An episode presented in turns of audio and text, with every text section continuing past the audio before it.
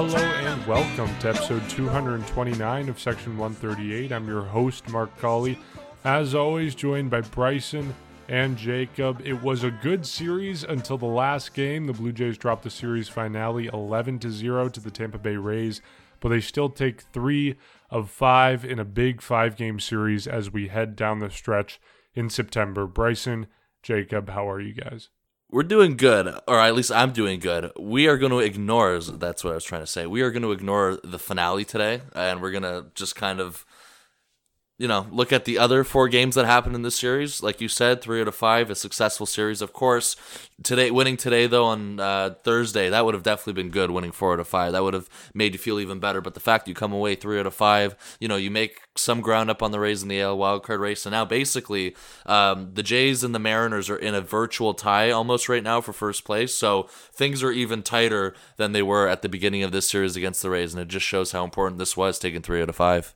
And, and I mean, at this point, you have now separated yourselves in the last couple weeks from the Orioles and now the Rays. And it's okay, it's only half a game, but at the end of the day, half a game, a full game, that matters. And you still have another four games against the Rays after a couple more series, but these games are starting to wind down. And what did I say yesterday or the last time we recorded? You have to win every single series going forward, or at least almost all of them. They won this series, and ideally you ended a little bit better, but I still think it was a good series overall.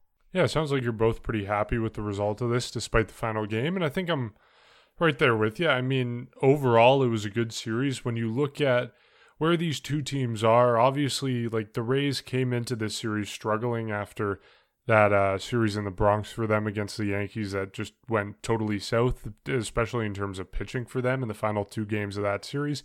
Um, but all things considered, the Rays are a very good team. The Blue Jays are a very good team. And when those two teams collide, someone's going to win some games, someone's going to lose some games. And ultimately, I think, you know, if they play one more game of this series, maybe the Rays win and it's three and three. If you flip a coin, maybe it goes two and three. Maybe that's the split that the Blue Jays have against the Rays. So these are two very evenly matched teams. And taking three of five, you got to be pretty happy with that as much as I wanted my prediction of four or five to come true. And it almost did until the disaster today on Thursday as we record this. Um,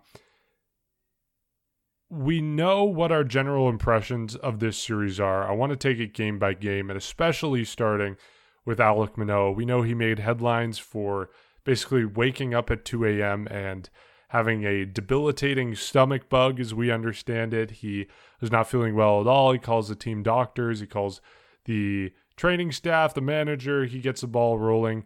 Um, we find out that, you know, probably 9 or 10 a.m. it gets released that, yeah, he's dealing with this thing. He's been scratched. He gets replaced last minute. Um, and then it's kind of a guessing game for the rest of the day as to whether he'll start the last game of the doubleheader.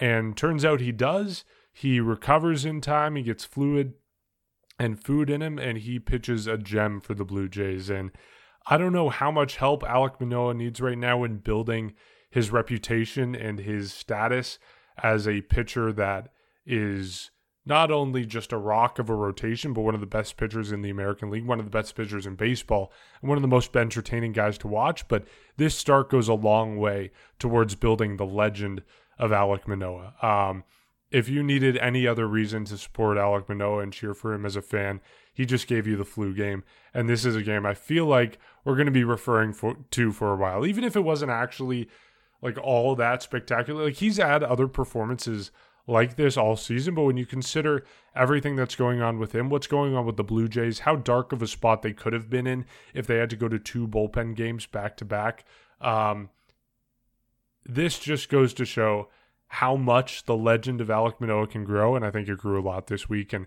what he's doing this season, what he's doing on the field, is so so impressive.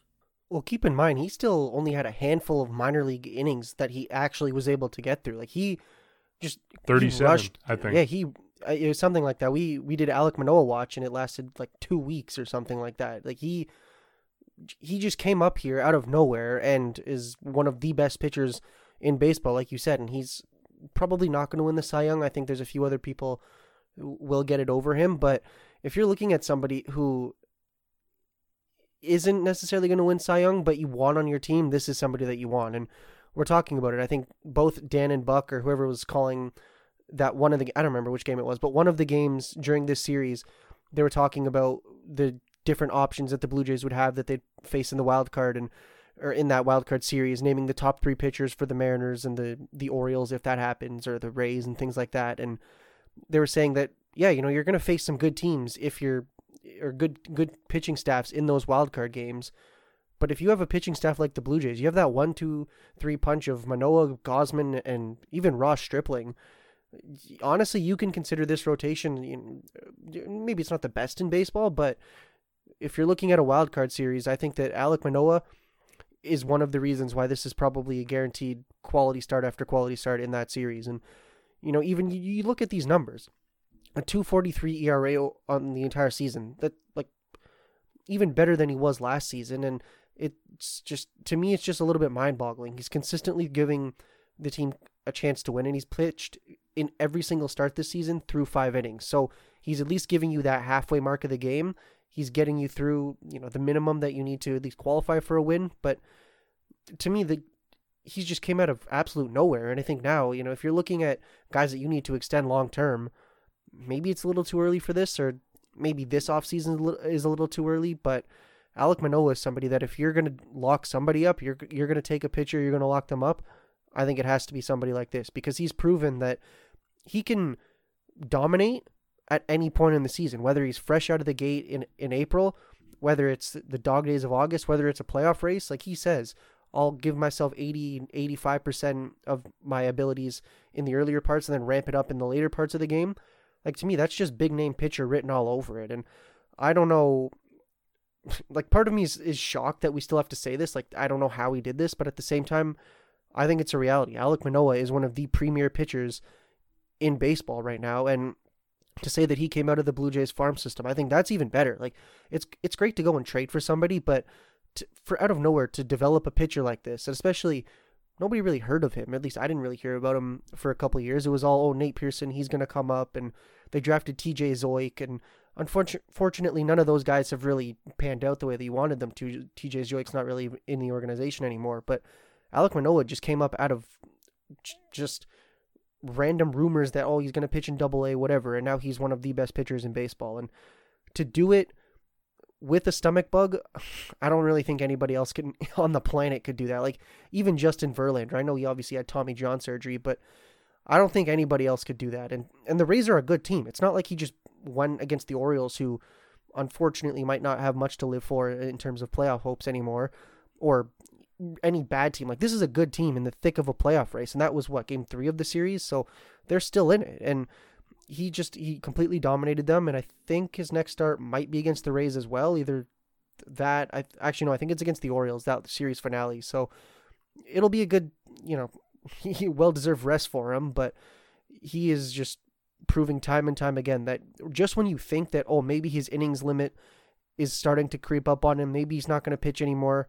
He just proves everyone wrong, and he wants to be there for the team. And I just I can't wait to see him in one of those games, you know, whether it's in Toronto, whether it's in Seattle or wherever, but if he if he is or if the Blue Jays make the playoffs, he is getting a guaranteed game. Like the, he's not your game 3 pitcher, he is guaranteed pitching because he gives you a win no matter what. Well, yeah, definitely, obviously. Uh, definitely a guaranteed game. And of course, you know, you got to give respect to Michael Jordan and Jacob. Of course, he was the one that also did this too with the flu game. And that's why we renamed the flu game after what Michael Jordan did. So there's another guy that's done it for you, of course. So there you go. But I genuinely didn't know that. Like, I, am not. Surpri- I'm not surprised. Jacob. It's fine though. But I'm kidding. But no, Jacob, yeah. I knew it, that. And I'm not much of an NBA fan. I genuinely thought Flu Game was like a Squid Game reference. Like I'm, oh, I'm gonna get. No. I'm, oh I don't even God. want to look at the YouTube comments later. Okay, okay moving have on. you watched? Uh, have, unrelated. Have you watched The Last Dance yet? Do you even know what the Last Dance is? It's something about like not uh, about Michael Jordan, but I and I- Okay. There Okay. you go. I haven't watched Yeah, it. I don't you know. know that much. I'm gonna kick you from the call after out. this Oh, conversation. The fact that this is going to stay on too, Jacob. Nice job. You just embarrassed yourself. Anyways, uh, with Alek Manoah, I mean, everything you said though, Jacob, was absolutely true. I mean, everything that we expected out of him, everything kind of grows with the expectation level. This guy, we know what he brings to the table, and the fact that he was able to do it, it definitely shows you though, out of this starting rotation, going on to what you said, if there, there was a guy that's going to do it, it's Alek Manoah, and it was just kind of nerve wracking, and Mark, you were talking about it too uh, when you introduced it, is that like we go through the morning. We know it's a doubleheader. Uh, we know that game one was supposed to be Alek Manoah. We know that game two was supposed to be Mitch White, and then some sort of bullpen game. And then we get some sort of, you know, I guess right when the lineups actually came out is when you saw Julian Merryweather kind of post on the lineup card.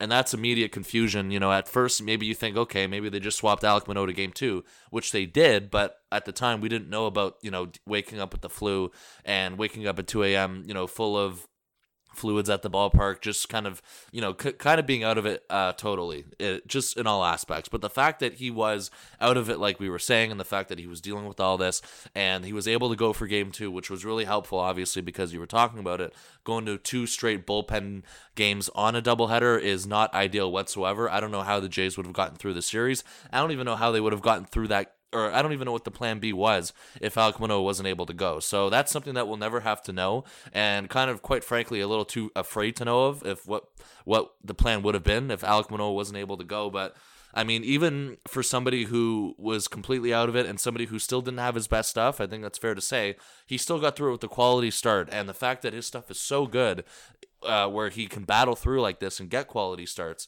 and still put up a really good box score um, or just a pitching line in general, it just shows how talented he is. And this hasn't been the only time this year. There's been a couple, you know, instances throughout the summer where his stuff just in general hasn't been there. But the fact is, even if he has his B stuff, he's, you know, powering through and he's getting through the lineup and he's still putting up a really good start. And of course, that's obviously very helpful for the team. So in a series with low runs as well, uh, despite obviously game it was game four, of course, um, when the Jays kind of took off in that seventh inning. It was crucial for them, you know, to put up all the or to have these pitching performances, of course, because you look at, for instance, game one was three two, uh, game two was four two for Tampa. The first game of the doubleheader obviously didn't go too well, uh, or sorry, yesterday with Ross Stripling again, that was when they took off in the seventh inning. But for the doubleheader games, uh, the first game was four two, like I mentioned, and then of course the second game uh, with Alek Manoah pitching, the Jays were able to get through as well in the seventh inning once again, and they were able to win win 7 2. So it just shows how important it was limiting Tampa Bay to these runs because, of course, Tampa also had some really good starts today. And you look at Shane McClanahan start today.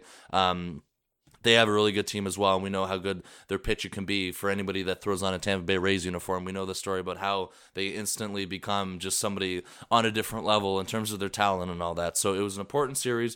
We knew the implications, and of course, with Alek Manoah, we know um, in terms of how much he's dependent on in this rotation. You know, he can make the argument he is the top guy right now, and you were talking about a playoff start, Jacob. Perhaps this is a conversation we're getting into later, but it'll be interesting to see how many of us, or out of all of us, who have him game one. Of course, the other option would be somebody like Kevin Gausman. Uh, I'll save that for later, but like you said, a staple in the playoff rotation, a guy that fe- uh, you you feel like is built for the playoffs as well. Uh, you just every time he goes out there, no matter the circumstances, this one was a new one in terms of waking up with a stomach or just a flu bug or whatever the heck it was in his stomach, and the fact that he was able to put up the start he did, that was a new one in terms of us even building our confidence even higher and higher, just showing truly how good this guy really is. Um, you know, just at what he does. So I mean, it's something that we expected, and again, the circumstances made it even better.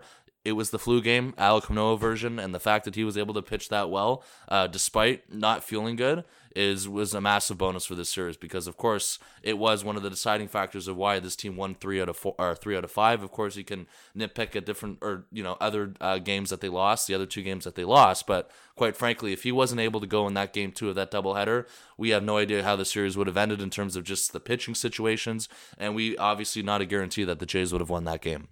Yeah, I think you look at it realistically, there's pretty good odds that the Jays lose that game if Alek Manoah isn't starting. So then you're talking about taking two of five.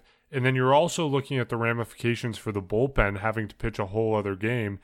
You're maybe looking at one of five. And when you get to that conversation of falling, that's what, three games behind the Rays if you lose four or five games, that's not a great situation to be in compared to where we are now, where the Jays, yeah, it's marginal, but they're a half game up on Tampa Bay. So that's a huge swing in momentum and a huge swing in the way the standings shape up just based on that one game. And yeah, maybe we're reading too much into it. Maybe someone comes out of the bullpen and surprises us, kind of like what Mitch White did in game one. And I want to get to that in a second. But bottom line, the start from Alek Manoah, him being available on the mound, saved the Blue Jays a bunch and we can't overstate how important that game was. I do want to talk about Mitch White though, because in game one, he did come through big for the Blue Jays. And you look at that game one outing, the Blue Jays didn't have to use much of their bullpen because of Mitch White. And yeah, Julian Merryweather wasn't sharp early on, and certainly White wasn't sharp in the early innings of his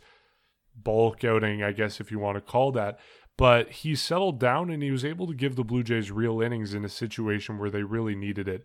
You know, unsure of what's going to happen in game two. So I just want to give him some love in this conversation as well, because as disastrous as that day had the potential to be, Mitch White was a big reason, along with Alek Manoah, why it wasn't. So I want to give him some love as well. Um, quickly before we move on, Alek Manoah, Jacob, you mentioned this word, Cy Young. He's certainly in the conversation, but I think he's more of a long shot the way things stand right now. We know Shane McClanahan, who started today against the Jays and shut them down. He is right now kind of leading that conversation. The recent stint on the IL hurts it a bit, but he was able to basically just be on it for the minimum 15 days. So I think he still probably has the best shot of anyone in the American League to win it. Justin Verlander is also kind of the 1A, 1B to Shane McClanahan. Um, he's been phenomenal. The old man just keeps doing it year in and year out. It's kind of ridiculous, but um, I think those are the two names leading the conversation. To be honest, I see Alek Manoah maybe getting some, you know, second and third place votes, or you know, probably more likely third place votes. But I think Justin Verlander and Shane McClanahan are going to finish one and two. I don't know what order they'll be in. I think if I was betting, I'd say McClanahan one, Verlander two, and then Manoah three. And I think you know there are other guys who are playing into that conversation as well. Dylan Cease is a guy whose name is brought up a lot. He's having a phenomenal season. So I don't know. I think I see Manoah more as a number three guy instead of one or two, which is kind of disappointing. But I think that's just reality of the situation right now. Yeah, it's unfortunate that you're not going to get recognized I mean, he'll get recognized in terms of second and third place votes for sure. I'm sure he'll get some second place votes. I'm not gonna, or maybe even some first place, but it's it is what it is. I mean, you're honestly, if I was a pitcher or if I was, you know, playing in a team sport, honestly, I'd rather that World Series trophy than I would the personal trophies. That, that's just me. I don't know, but I think if if we can look at anything, it's just I honestly I don't care if Alek Manoah doesn't win the Cy Young. I think all I want to see is him pitching in some type of meaningful game, some type of sold out crowd at the Rogers Center deep into October. And yeah, it'll be nice to see it. I mean, it was cool to see Robbie Ray do it last season. It will be great, absolutely. But and I think he will win one eventually in his career, especially if, if this traje- trajectory continues the way it is. But mm, it is what it is. It's almost like Vladdy last year, where he's having such a good season, but there's that one extra guy that's like, oh, come on, why can't you be in the National League? And it is what it is. But I mean, like I said, I'd I'd rather see him pitching deep into October than I would, uh, you know, in the type of situation where he's it's focusing on the on the uh, the personal numbers. Yeah, I mean, with Alek Manoah, uh, it's definitely. It, first of all, the fact that he could get recognition uh, for Cy Young votes is definitely something. Again, it, it just says enough about how good he's been in year three, uh, or sorry, year two for him. Of course, his first full season. So, you know, I don't think any of us are expecting him to win the award from what you were saying, Mark, but the fact that you might get recognition from him, or at least he will, you know, get some uh, votes, I think he definitely will. Maybe not a whole lot, but he's definitely going to get recognition for that. Um, it just it just says enough about how you know how good he's been and how dominant he's been. Again, this is a guy that's been relied on pretty much. Maybe not, you know, of course, on paper in terms of I guess the depth chart at the beginning of the year, the starting rotation. No, um, you know, as he was at the back end of the rotation, the fact that he slowly moved his way up and just is continuing to pitch where he did last year, which is even more impressive. You know, all the innings that he's going through this year. Of course, there's no hasn't been any setbacks with him, which is really good. There's you know no innings limits. Of course, he wants to pitch deep in games. He definitely has the potential to do it. You know, we were talking about it in terms of a guy to pitch a complete game. Uh, I think all of our money is on Alek Manoah right now because he has definitely the potential to do it. He wants to do it, and there's been so many times this season where he could have done it, you know, barring any managerial change or just being so close to, you know, being so close to doing it. He was pretty much, you know, a few times only one inning away. So that's just exactly um, just shows you how good he's been, and he definitely gets recognition for that. Though in terms of Cy Young votes, we're not expecting him to win it, like you were mentioning, Jacob, with Robbie Ray last year. But I think to get some recognition, of course, you know, first of all, as a team leader for that, he definitely has. But in terms of league wide, getting his name out there, and of course, you know, we've seen it you know, different points of the year as well. You know, he had the All Star game where he was able to get in an appearance there and kind of, you know, prove himself as well to the baseball world. I think that's really cool that he's starting to show more than, I guess, the Blue Jays fan base, and it's starting to spread th- towards the rest of uh, baseball's fan base. And it's really cool that you're having a, a young guy like him, of course, who's going to be under contract here for a long time, who is at the top of that and in conversations with that all the time. And it gets you excited for, you know, years coming up in terms of hopefully consistently being at the top of that list, being the guy in all those considerations in terms of votes and just recognition. It gets you really excited for the future. And first of all, you feel really good that he's going to be a Blue Jay for a long time. Let's keep with the theme of starting pitching because there's another guy in the Jays rotation that's also getting a lot of love and rightfully so. That's Ross Stripling. And we've had this conversation before, but the topic of the potential of the Blue Jays to whether it's extending Ross Stripling or offering him the qualifying offer or signing him to a deal in the offseason, it's gaining a lot of traction. And I don't think the question is should the Blue Jays do it or not, because based on Ross Stripling's performance this year, that's pretty clear. But the question is now becoming um, how much do you give him? What's the offer? And to be honest, I don't think the Blue Jays at this point in the year, with the season Ross Stripling is having, I don't see there being any sort of um, progress towards an extension. And, you know, the Blue Jays front office is not like the Atlanta Braves front office. They're not extending guys left and right. We haven't seen them extend anyone outside of Matt Chapman, and even Matt Chapman, who's just buying out arbitration years. So I really don't see it happening before the end of the season. But when it comes to qualifying offer, I think we were kind of on the fence when we talked about this a couple months ago. But I don't know about you, Bryson. Um, I was a little bit on the fence. My mind is certainly in the camp where the Blue Jays have to offer him that. Um, it's probably going to work out to about 18 or 19 million dollars for the qualifying offer this year. And for the way that Ross Stripling has been pitching, the rock that he has become in the Blue Jays rotation, the way that he is legitimately going toe to toe with guys like Kevin Gausman and Alek Manoah and pitching better than a guy like Jose Berrios, who is signed to a $130 million extension. Um, Ross Stripling deserves $19 million in one year, period. I have no doubts about that. The only thing is, the question then becomes Does Ross Stripling accept a $19 million one year offer from the Blue Jays? And I think the answer to that is also become pretty clear. And I think the answer is no. Ross Stripling is having the best season he has ever had in his career. He's hitting free agency for the first time. I don't know why he would only take a one year deal when he will likely have on the table, I think, a good variety of options for him. I mean, you look at his age, he's 32. Yes, you can say maybe he's exiting his prime seasons, but he just had the best season of his career, is still having the best season of his career. So I think the possibility that he um, continues to pitch that way, that he signs a multi year, a big deal with a team in the offseason is too big for him to take a one year deal. What's the size of that deal? That then becomes a question. How much do the Blue Jays have to offer to be competitive in a market for Ross Stripling? And assuming you guys are with me this far and agreeing what I've said so far, that then becomes a question. How much do the Blue Jays have to offer Ross Stripling for make to make a competitive offer that he would accept? And is it worth it at that point? Is that much money worth it for a guy like Ross Stripling? So the number I'm going to throw at you guys is three years, $50 million. So that works out to, you know, just doing math off the top of our heads, which is not the wisest idea, 16 slash 17 million dollars a year over three years.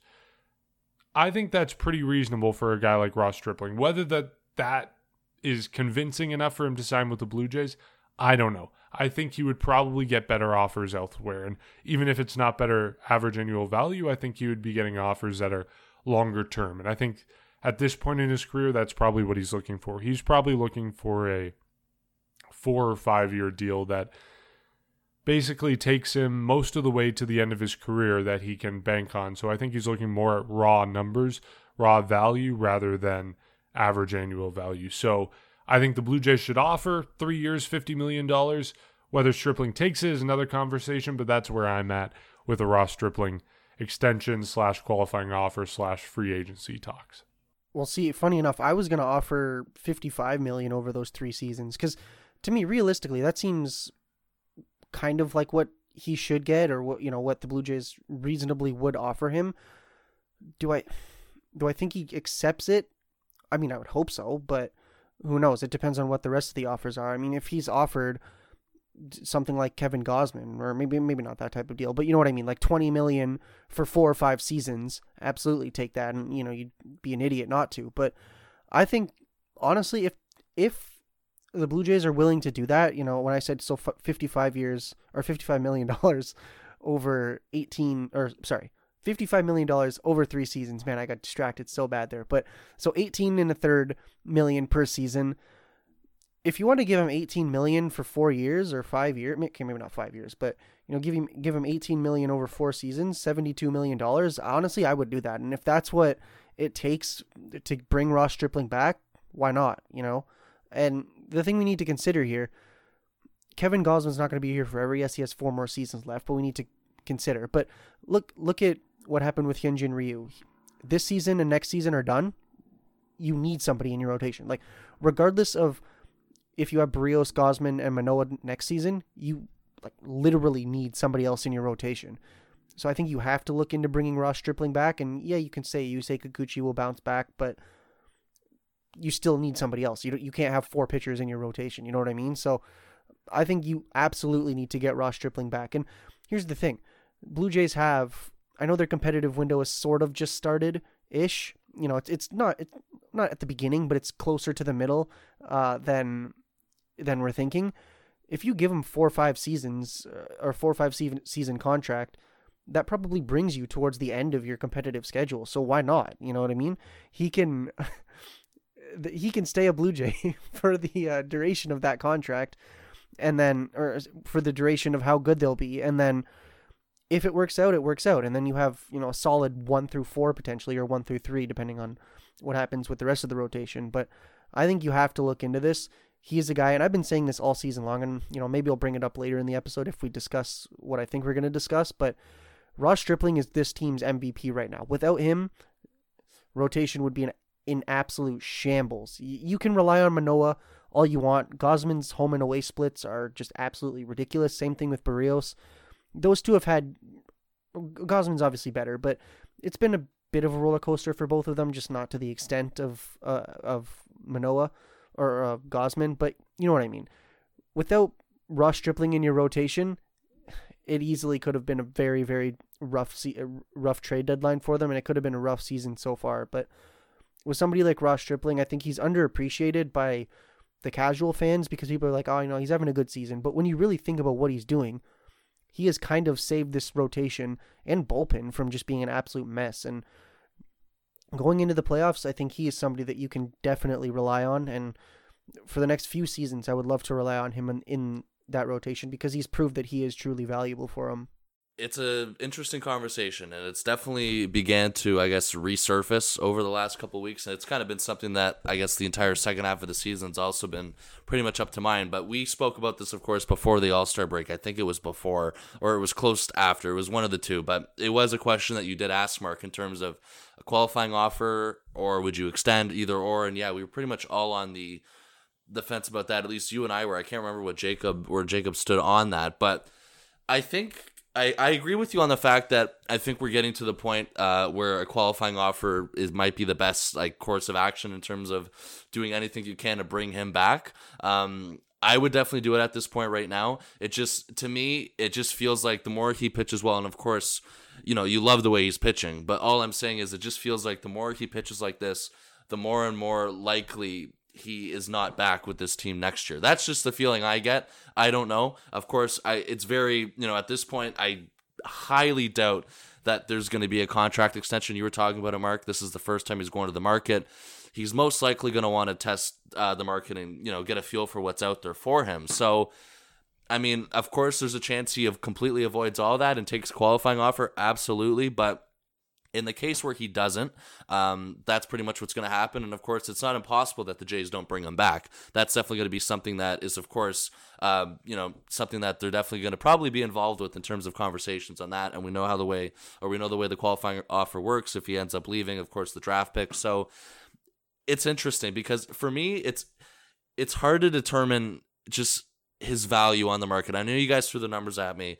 I still just am not convinced fully that that is his value in terms of that just because of the fact that he's a swingman he can do both i just i don't have a good feeling about that before and i think that's something that But they I brought up as well I don't think he is a swingman anymore. Like he's been in the rotation since May, and you look at his stats.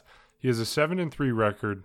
Winning record doesn't matter, but he has a two point four seven ERA and a zero point eight eight WHIP over sixteen starts since taking over Hyun-Jin Ryu. So I don't think he's really going to be considered a swingman any anymore. I think he's team, done it before But but he's I'm got saying tons like, of experience but you can't pay him as if he's still a swingman. Like he's gonna. Well, that's the I, I think he's gonna get paid like a mid to high end starter just because Yeah. of what he's done this year. And that's the question in terms of if, if you are. And of course, most likely after this season you are. But the fact is, the history, of course, as a swingman, it just it, it complicates things for me. And I I don't know. In terms of a three year deal, I think I'm actually going to disagree with both of you. I wouldn't give him a three year deal. I'm well at this point, not right now. I'm not fully convinced on it. I just I don't as much as I love the way he's been pitching this year, I don't know. Maybe it's the fact of the you know, the past couple contracts that the Jays have given out to starting pitchers that hasn't worked out. You talk about Yusei Kikuchi, you talk about Hyun-Jin Ryu. The other thing is it's not just that. Of course, if he does deserve that, he does deserve that. But I just look at this from a whole bigger perspective in terms of if you're going to spend money on Ross Stripling, we talked about it in terms of all, you know, basically then your entire starting five, or at least four people for sure, are locked up long term. You have the Yusei Kikuchi contract, you have the Hyun-Jin Ryu contract, Teoscar Hernandez has to get paid, Lourdes Gurriel is up, Bo Bichette's got to get extended, Vladimir Guerrero Jr.'s got to get extended. There's a lot of question marks in terms of how they're going to spread out this money or how they're going to kind of get these guys paid, get these guys signed.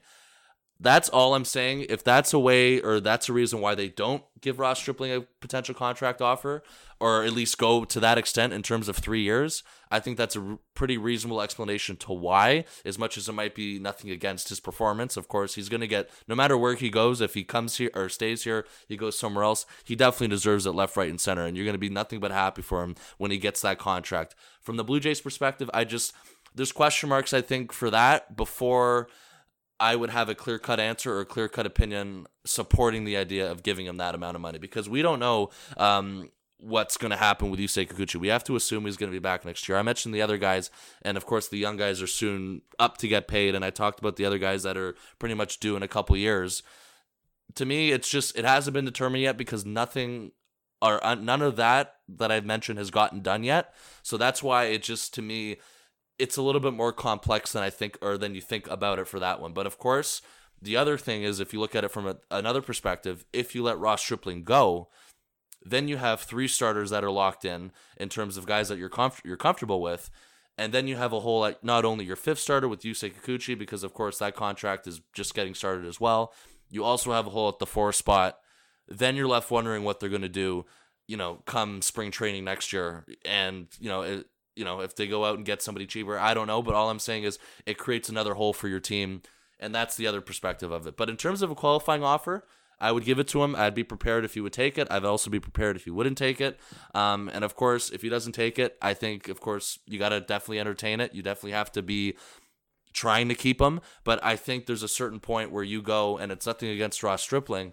It's just, I wouldn't overpay to keep Ross Stripling. That's all I'm saying. But of course, Jacob, you're completely right about him. I think being the MVP of this rotation in terms of keeping it together, in terms of making it perform the way it has been, because they have, he definitely has saved them a bunch. So that's the one part where you completely acknowledge it, and we're gonna have a good conversation about you know a potential playoff series. And if you guys have him starting in one of those games, I think I'm excited for that conversation. But that's all I'm saying with Ross Stripling. One thing, real quick. The only thing here is we can easily get on the hype of you have to give him a three or four year contract, but if it's one or two years, I highly doubt he takes it. That's why I'm saying if you're going to That's the extend him, thing, yeah. yeah, y- y- there's no chance he takes a two year deal, and rightfully That's so. I- expected though. yeah, no, but that's what I mean. That's why like you have kind of no choice but to give him three or four seasons because without that, he's not going to take it. But like I, I understand as much as I disagree with it, like I understand where you're coming from, Bryson, where you do at some point have to just cut your losses somewhere. Like you have so many players that are coming off the books over the next few years and at some point you have to decide who you're going to pay and who you're going to let walk because you can't pay them all. And yeah, maybe in the moment it's a tough decision, but you pass on Ross Stripling because you have to save that money to extend Teoscar Hernandez or extend Lourdes Gurriel Jr. or dedicate it to a long term extension to Alek Manoah or Vladdy or Bo. So I understand that part of it. But if we're just talking the worth of Ross Stripling, like how much is he worth to the Blue Jays?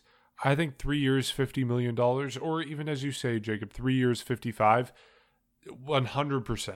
I think he is worth that much as a starting pitcher. It's just, yeah, it complicates things when you start talking about are the Blue Jays in a position where they can offer that to someone like Ross Stripling when they also have these other guys who are demanding their money? That's a totally fair argument to make. I just think if we're talking about how much he is worth as a starting pitcher on this market, 100%. And maybe 355 is uh, conservative after that. Like looking at those stats, 247 ERA across 16 starts. And the thing that gets me, the 0.88 whip. That is like unheard of. And I don't have the numbers in front of me. I'm willing to bet that that is top three in the American League, if not baseball, as well as that ERA over that span for sure. So, like, when you're putting up numbers that are that good, I don't know. I just, I, to me, he is worth a hell of a lot of money. It's just a question of whether the Blue Jays are in a position to offer that or not. So yeah, that's another conversation we have to ask. And I think it's it's hard to assess now when we don't totally know what the pitching market is going to shape up as. You look at some of the free agents that are set right now to hit the market. David Price, not really in the conversation, but he's the guy who's getting paid the most this year, just a holdover from that long contract he signed with Boston. Jacob DeGrom hitting the free agent market, Chris Sale, Justin Verlander, Carlos Rodon, Noah Syndergaard, Charlie Morton, Chris Bassitt, Adam Wainwright, Nate Eovaldi, Clayton Kershaw, Aaron Nola, Luis Severino, Zach Greinke, Sonny Gray, Wade Miley. That's probably it in terms of Michael Wacha, maybe Jake Odorizzi. Like those are the names that you're looking at. And I think when you compare, like obviously Ross Stripling isn't of the ilk of DeGrom or Verlander or even like Rodon or Sale to some extent. I know Sale injury, et cetera, et cetera, but I think a team would still be willing to pay him money. I think Ross Stripling slides just under that group. So that's the type of contract size that we're talking. So yeah, the position the Blue Jays are in, maybe you can offer him that. Maybe you save that money and prioritize it elsewhere. But I think if we're talking value alone, he deserves that money. Yeah, that's that's obviously definitely a different conversation. So, I mean, look, they're regardless if he takes that qualifying offer or not, they're going to be in the mix for him. And maybe they go three years. Maybe you know, if if it's more term, maybe the dollar drops. I don't know, but you know, it's I'm not saying you know they completely let him walk. And of course, I know you guys know that you're going to be involved with it and I think you got to be you definitely have to do everything you can, or at least go to a certain level to try and keep him because of course he is valuable in this rotation. You talked about it. His worth is definitely there. He's been pitching lights out. I believe people compare him or they're comparing him to the 2015 Marco Estrada with that changeup. That's a fair comparison. And really it feels like it's a similar kind of just story or just a, it's a very accurate comparison in terms of not being, you know, that showcase name or being that, you know, that top name, but at the same time you're in the middle of that rotation and you're just carving through lineups left, right, and center, especially with that changeup. So that's where um, I see it from there, and of course I see the comparison.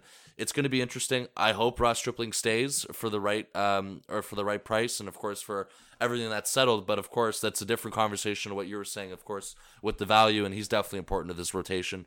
I mean, you pro- we pro- he proved it. Sorry, this year with being that guy, kind of stabilizing this rotation when Hyun-Jin Ryu went out. Because if it wasn't for Ross Stripling, there would be a serious problem with this rotation. And this is also a team that didn't add a starter at the or at, or at the trade deadline. Perhaps that would have forced them to do something, you know, a little bit more risky or whatever it is. You never know. But the fact that they were able to keep the team where they were, or just make the rotation, stabilize it, like I, I think that's a good word to say. And of course, even over exceed expectations from what he came in to do at the at the beginning of this. This was a guy that came in through 40 pitches left. He would go through the order once and slowly he'd build it up to twice through the order. And now you're even seeing him go beyond that in terms of three times through the order, or at least at the starting point of that. So it just shows as well the responsibility that is gained through him uh, throughout the rest of the year as well.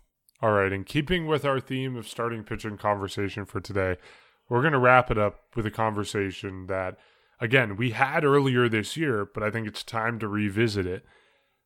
The Blue Jays are right now heading for the wild card series. It's going to be a three game series, assuming it goes that far. And you need three starters for those three games. Who are those three starters for the Blue Jays? When we had this conversation earlier this year, there was a serious debate between Ross Stripling and Jose Berrios. I don't think there's a serious debate right now. I think the three starters are very clearly Ross Stripling, Alek Manoah, and Kevin Gausman. Maybe you two disagree with me. I'm interested in hearing your thoughts. But to me, it is Repeat that, repeat that. those three. The three starters would be Kevin Gausman, Alek Manoah, and Ross Stripling. I and well, like really, the only debate is between Ross Stripling or Jose Berrios, and to me, it's not much of a choice right now. Just the consistency of Ross Stripling, you cannot throw Jose Berrios out there if he's on his stuff, if he knows what he's doing, if he's not, you know, whatever it is, tipping pitches or out of his delivery or whatever it is, he's phenomenal. Like he's among the best pitchers in baseball, but you just can't trust him to do that time in and time out. There's so much volatility in what he's done this year. And yeah, he's been better as of late, but I still trust Ross Stripling more to be consistent, to give you what you need in a game rather than Jose Berrios, which seems like kind of a flip of a coin at this point. So that's my thoughts. I think it's very clearly Ross Stripling's game to start if it goes to a game three. I'm curious if you guys think the same. And then the the added wrinkle out in this, what's the order that you roll these guys out in? Like if the Blue Jays win game one, does it does it matter what games they win to rejig the rotation or is it static with just going one, two, three? Like, do you start Alek Manoah one, Kevin Gausman two, Ross Stripling three? Do you swap Gausman and Manoah? If the Blue Jays win game one, then game two is no longer a must win. So you put Stripling game two and then whoever's left over game three. I don't know. Talk as you will about the way the Blue Jays are shaping up their wild card series, who should be the three starters and what order they should go in, what the approach for the Blue Jays should be in. Because I know what three starters I want, but in terms of who's starting what games, what approach the Jays should take, I have no idea. So I kind of teased this earlier. Game one for me, without a doubt, is Ross Stripling. And this was so let me explain. Whoa! Oh. Just Ross just Stripling Oh! game one. let oh. Whoa! Jacob, let whoa. I just listed let like me explain. I just listed like every Whoa. possibility under the sun. Ross Stripling game one was not one of them. I love Ross Stripling, but game one, oh my! what are you putting him game three? Trust li- just listen. no, I, Listen, the Blue Jays are uh, creative. Remember the time they put Matt Shoemaker like game yeah. one of and how and did it that worked. go? they No, lost they the game like didn't. two to one. Yeah, they Matt did. Shoemaker They was an lost the game, opener. exactly. He was an opener, and he was playing Yeah. injured or whatever it was. But he pitched like no. three lost. scoreless innings. They lost. They had 'Cause it was Hyun-Jin Ryu, Ryu who didn't start right, and he started was the saved. second game. He got rocked. no, Ryu was being saved for game three. No, he was. He pitched game two. Walker was. No, No, Shoemaker Mark's, pitched game Mark's two. right. Mark's right. They were saving. They went them. Walker one, Yeah. Shoemaker two, and then they were No, saving Ryu for three, but they never got to three. It was Hyunjin Ryu pitched game two. I, he gave up He like didn't. a grand slam. Yes, he did. I swear. the swear. Blue Jays. I swear the Blue against the Jays Tampa Bay Rays. pulled a. No, I'm on it. yeah, What's? Bryson, Bryson, li- li- look this up. But let, just let me explain. I think Ross Stripling is the guy to open it. Like it's kind of like the Marco Estrada. It's not the the flashiest take, but I think that if you're opening a playoff series, Ross Stripling gets you on the right foot. Then you put Kevin Gausman. Like, look at the end of the day, like he, he can pitch. You, you put him game one, game two, game three. He's gonna give you a solid outing. I think Kevin Gausman is your game two starter, and then if you get to the scenario of Alek Manoah or needing a game three, it's Alek Manoah. If you win game two, or if you win game one, maybe you put in Alek Manoah. I think, and I've said this all throughout the the season. Really, I think Alek Manoah. He, he gives me a lot of Marcus Stroman vibes, where he feeds off of that energy, and if it's an elimination game, he just ramps it up even more. I think Alek Manoah is an, an elimination game pitcher. Ideally, you save him for game three, but game one and two to me has to be Stripling and then Gausman. And as you can, I mean, you guys clearly were shocked when I said that, but like it makes to me, it makes sense. Like I trust him to go game one. Like if I, the way I look at it is, if I trust him to play an elimination game, I trust him to pitch in game one. And game two and three are elimination games, no matter what. You know what I mean? So it, it to me, it makes it makes a lot of sense. Open the series with a solid outing from Ross Stripling, and then you go from there. I'm so flabbergasted right now. But Bryson, how's our fact check going? I have the results. Um, I don't have the box score, but I do. I, Jacob actually was right. Hyunjin Ryu pitched game two uh, when they lost eight to two. Game one, I think, was Shoemaker opening up or whatever that was, and Robbie got Ray was actually wrong. charged with the loss. But look, So, but I don't- well, then they were they were saving Taijuan Walker for game three, I guess. that's what that's what it was. Yeah, They so were that saving was him. the That's what that's what it was. Yes, okay, but then Yeah, but I don't think Stripling. W- but to be fair, they lost. it's they, the same they were, thing, Jay. They It's, were, it's best two out of No, three. Like but we're they- back yeah, to you are you're but they were Alec blown out game 2 You're- you no, want the sorry. Blue If they win game one, they can put Manoah game two. But Jacob, like- Jacob, Jacob, you are saving Alek Manoah for a game that may never happen. You are pulling No. a Buck Showalter and Ubaldo Jimenez in the 2016 wildcard game. You're saving Alek Manoah for a game that the Blue Jays may never get to because they lose game one and two. I No, don't. they can I put 'em cannot game wrap two. my head around this. no, they can if they win game one or if they if they feel the need to do it, they can put Manoah game two. No, no, no. But you're you're suggesting Oh, I s- I Ross see Stripling game one But and yeah, the but Blue then Jays your? lose game one. I'm not so saying then they you lose game put- one. Who do you You're put saying game? don't.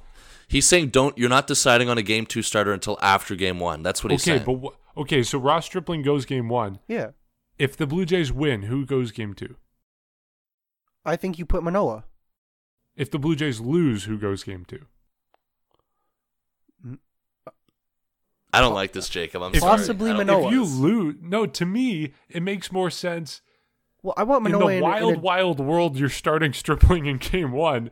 Game two should be Manoah if you lose, because then Yeah, it's a okay, must win game. If you win game one, then to me, you, to me, okay. In my mind, it should be Kevin Gausman game one. If you win game one, you put Ross Stripling game two because it's no longer a must win game. If you lose game one, you put Alek Manoah game two because then it's a must win game. If you lose, your season is over. So you need Alek Manoah in that game too. So that's how I, I guess I, would put Gausman one and then, like I just said, exchange it that way. But Stripling, I, Jacob, you lost me there. how, but like it didn't not work in 2020. Like they, I I swear, It, like it didn't work. they it they didn't lost work. both Swear- games. It yeah, did but I swear, work. yeah, they lost the first game two to one, and they lost like eight to three the next. They game. That- lost. yeah, They- not And then because That's Taijuan the they Walker- lost. It doesn't matter. Yeah, because by how Ryu much got rocked and the offense was trash. Anyway, but like, here's the thing: Ross Stripling in Game One i- is not like. Do you want him in an elimination game? And I'm not saying that. I'm not saying that as a knock to him, but I'm saying I- I would rather Manoah be in an elimination game or like a you, you know what I mean, like a must win. I think Ross Stripling is perfect for Game One. He gets you off on that right foot. He can still pitch an elimination game. I just I, I don't see the the issue with putting him in game one and then you rejig it depending on the the way that game one goes. All right, all right, all right. Okay. Well, this is. I'll, I'll, I'll be. I'll make it even a better conversation. I'll, I'll, I'll even change it up from both of oh, you Oh, no. because I think. Well, yeah, Jacob, you got an interesting. Definitely have an interesting strategy. I just think what you're proposing, without interrupting, hang on. What you're proposing is that you know the strategy that they did in 2020, but basically what I think Mark was trying to say, and as well as me, is that Taijuan Walker was lined up for a game that never happened, and then you're taking the same risk if you do the same thing with Ross Stripling in Game One. But here's the thing: I'm as much as I, you know, I can see is I can definitely see this happening in terms of a strategy where okay, you know, Game Two's not a must win if you win Game One. For me, I would I I'm keeping it simple and I'm sending out the two best guys game one and two because I'm pitching to win the first two games, especially especially if the series is in Toronto. If it's home field, you gotta go, you gotta go one two. You have to go regardless if it's out of order. I'll just say I'll go Manoah, Gausman, game one, game two, and then yes, if it's a game three, we've been talking about it. We've been talking about a guy that's been stabilized in this rotation. We should feel comfortable sending out Ross Stripling in a game three. I would be, I would feel comfortable with it. I mean, he's pitched well all season. He's familiar with, you know, if they play a team like the Tampa Bay Rays or whatnot. Um, I'd feel fine with sending him out for a game three. I think you pitch to win game one and game two. You don't have to worry about a game three, kind of like how it worked against the Blue Jays in 2020, Jacob. But I think, you know, but of course, I definitely can see a strategy what you guys are saying, and maybe it's probably more of a realistic one that you guys are saying. But for me, if I was putting it together, I'm pitching simple. I'm trying to finish him right away with game one and game two. And then if it gets to a game three where you need a tiebreak, you got to go, obviously, then that would be Ross Stripling. And of course, another guy that hasn't been even mentioned in this conversation is a guy like Jose Berrios. I mean, it's it's just finding responsibilities and finding roles for those guys.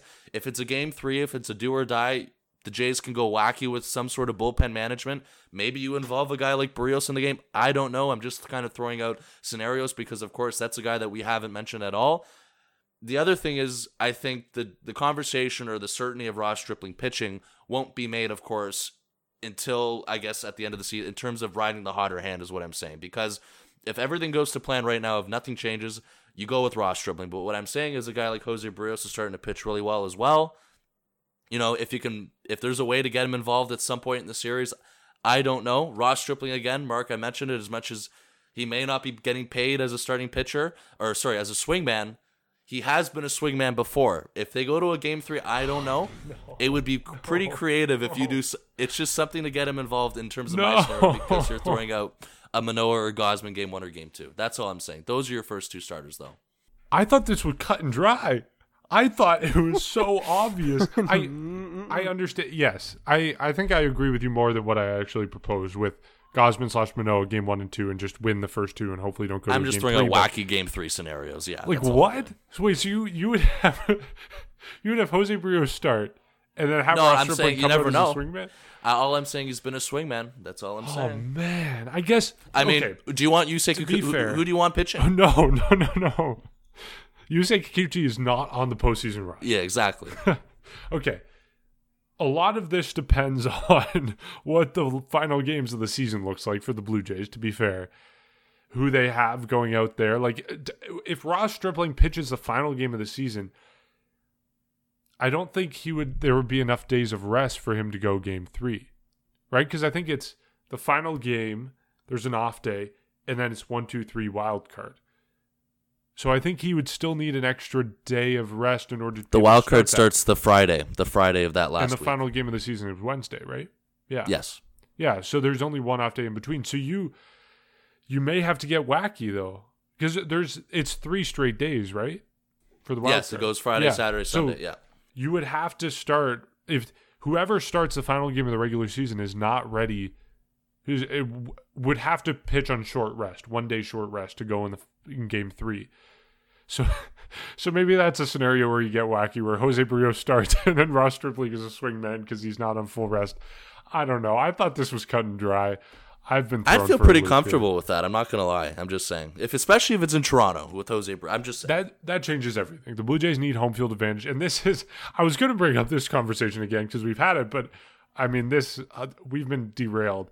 But the, the conversation. That's more on Jacob. This is on Jacob. Because This is Jacob's fault. Excuse me, me, I, I I gave a legitimate oh, proposal. I did not it derail is, this. That's not legitimate. No, no, no. That's wild. It's Mark's turn, Jacob. It's, it's, it's a lunatic. No, no. Okay. Anybody that can comment, anyone on YouTube, if my proposal oh. is wild, call me out and I will admit defeat. It is. I guarantee you, you there are people. Game one. Why not? Like, well, if you we've would... been over it. We're not rehashing this. The other question I was going to ask, which we no longer have time for, is, I, I mean, we, you have to be number one or three in the wild card. You cannot be number two in the wild card. Agreed. It's as simple as that. And I see you both nodding, so good. We don't have to argue about that. If you're number one, you have home field advantage. Good, perfect. Your life is made. Done. If I mean, finishing two, second would be cool. Oh, shut up. I'm, I'm kidding. I'm kidding. You're the runner up. Why not? it's like 11 10 a night. Um, number one, your life is great. Number three, your life is great. You're playing Cleveland in the AL Central. It's on the road, but it's Cleveland, so your life is great. If you're number two, your life is terrible. You are either playing in Seattle with against their first postseason game in two decades with how loud that crowd gets. Uh, that would be disastrous. If you finish number two and Tampa Bay is number one, you're playing in the House of Horrors for three games, and we know how that went in 2020. Thank you very much, Taijuan Walker, leaving him for game three, Jacob. Uh, but uh, yeah, so don't finish number two. You have to be one or three. That's that's all I was going to say. We're all in agreement. So I'm losing my mind. Um, series predictions: three games against Baltimore. I'm traveling down to Toronto for Saturday and Sunday. Jacob, you're going to be there with me. Bryson, we're trying to convince you to come. It's TBD. Uh, series predictions three against Baltimore. Well, there's no starter listed for game one, but I know as of right now, it's looking like it's. It's a bullpen day. Okay, so yeah, then there's a bullpen day. You get Berrios and then Manoah. I mentioned this earlier, but Baltimore's playoff sh- push or hopes are kind of, kind of squashed. Like the I'll say it. Thanksgiving's- They're dead. They're Yeah. dead. it's Thanksgiving. Bring out the squash. You know what I mean? So, anyways, um, I don't know where else going with that, but no, that, I, I think two out of th- two out of three is the bare minimum. I wouldn't be surprised if they sweep, honestly. And I'm not saying that as like a cocky fan. I genuinely think they they could sweep this. You're the cockiest fan that we know of, so I wouldn't be surprised. But look, um, you've thrown the you've we're off. The, this is off the rails. I can't remember the last time we've gone off the rails like this before, so this is new for us. Uh, thanks again, Jacob, as you're laughing over there. A bullpen game, it's not ideal. Uh, we talked about it. Mitch White still isn't eligible to come back up here as much as he was here as a doubleheader or as the extra guy. Um, so this is kind of a situation where they have to kind of go back to what we've seen uh, over the past couple weeks with kind of throwing in Kikuchi as a bulk role guy. Maybe Trevor Richard starts even though he pitched today on the Thursday. I don't know. Things kind of fell off the rails for them today as well. Later on in the innings, it kind of complicates things for tomorrow. So. I don't know how I feel about this bullpen game. I'm not confident with it, but I'll stick to two out of three like you, Jacob. I think um, there's no reason why you don't win Saturday or Sunday against this team with Berrios and Manoah going out. Tomorrow is iffy for me, but of course, winning a bullpen game um, with the state of the bullpen, who knows what it's going to be in? That'd be pretty impressive, and hopefully that can further, as you guys would say, kill the Baltimore Orioles playoff chance. Because I'm just saying, if they have a good series, you never know with them, but I think they're pretty much close to being done, like you guys were mentioning. Two out of three. I also agree two or three. We're not going to have another argument here. uh, yeah, two or three. I mean, Are you sure though? yeah, I I mean, like they could lose. I mean, They could get swept. It's not. Nah, this yeah, is two it's of three. We're ending the podcast here. Thank you to everyone who listened to this. It's been one hell of an episode. We've had a lot of fun, as you can probably tell, and hopefully it comes across. Uh, lots of fun with the Jays going on. Three games against Baltimore. As always, you can support our podcast by going to patreon.com slash section 138 pod. You can support us by giving us a rating and review wherever you catch your podcast. You can follow us on social media at section 138 pod. You can give us a uh, subscribe to us on YouTube. And uh, if you're heading to the games on Saturday or Sunday, feel free to drop us a line and stop by. Uh, we will be I don't know where we'll be. We might be in the flight deck. We'll see where we're hanging out.